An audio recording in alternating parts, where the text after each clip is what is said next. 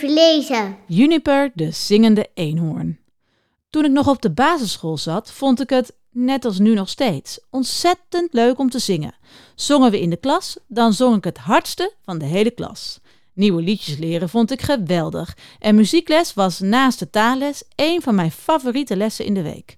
Het allerergst was dus als ik vol enthousiasme aan het zingen was en een ander kind in de klas zei: Als je voor mij zingt, mag je je mond wel houden. Dat vond ik altijd zo stom. Zelf vond ik het namelijk helemaal niet zo verkeerd klinken. Daarom snapte ik Juniper de eenhoorn wel. Hij vindt ook dat hij ontzettend mooi kan zingen. Als hij voor de dieren in het woud een concert geeft, is echter niemand van de dieren enthousiast. Juniper wordt woedend en gaat er vandoor. Hij komt terecht in een bijzonder doolhof. Juniper woonde ver in het verleden, maar door dat doolhof komt hij opeens in onze huidige wereld terecht. Daar trekt hij de aandacht van alle mensen omdat hij kan praten en zingen. Juniper snapt helemaal niets van de wereld van nu. Mensen kijken naar hem met vreemde kastjes in hun handen en er rijden rare metalen blikken over de wegen.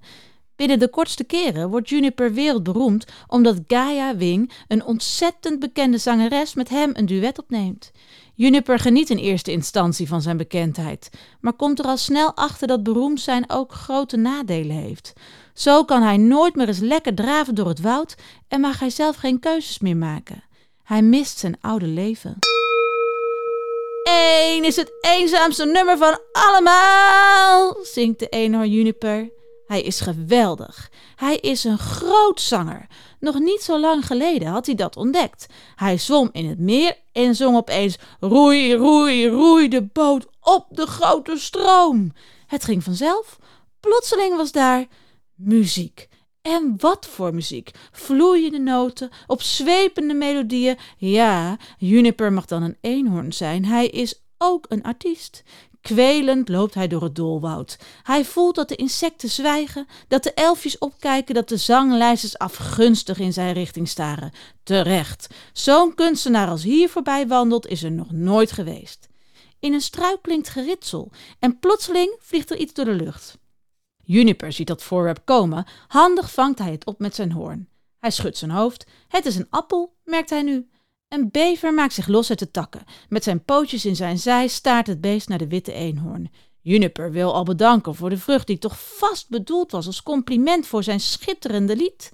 Maar dan begint de bever te schreeuwen. Genoeg!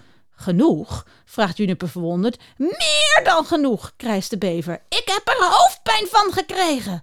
Ach, voel je je niet lekker? Jij bent niet lekker, roept de bever nijdig. Gisteravond probeerden we te slapen. Een lange werkdag gehad, begrijp je? De kindertjes lagen op bed in onze burcht. Mijn vrouw en ik, wij waren hard toe aan wat rust. En wat gebeurt er? Jij begint daar te loeien, te hinniken, te brullen. Het gaat overal dwars doorheen. We hebben oordoppen gemaakt van bast. Hielp niks. Je hebt ons uren wakker gehouden. Langzaam dringt het tot Juniper door. Dit dier heeft het over zijn zangkunst. Ach, kerel, zegt hij narrig, ga toch een boom omknagen of zoiets. Iedereen hier houdt van mijn muziek. De bever grinnikt. Oh ja hoor, en daarom is iedereen hier in de buurt hem gesmeerd. Ze houden zich stil, roept Juniper. Iedereen zit ademloos te luisteren. Maar dat is typisch iets wat zo'n burgerlijk knaagdier als jij niet kan begrijpen. Klaar.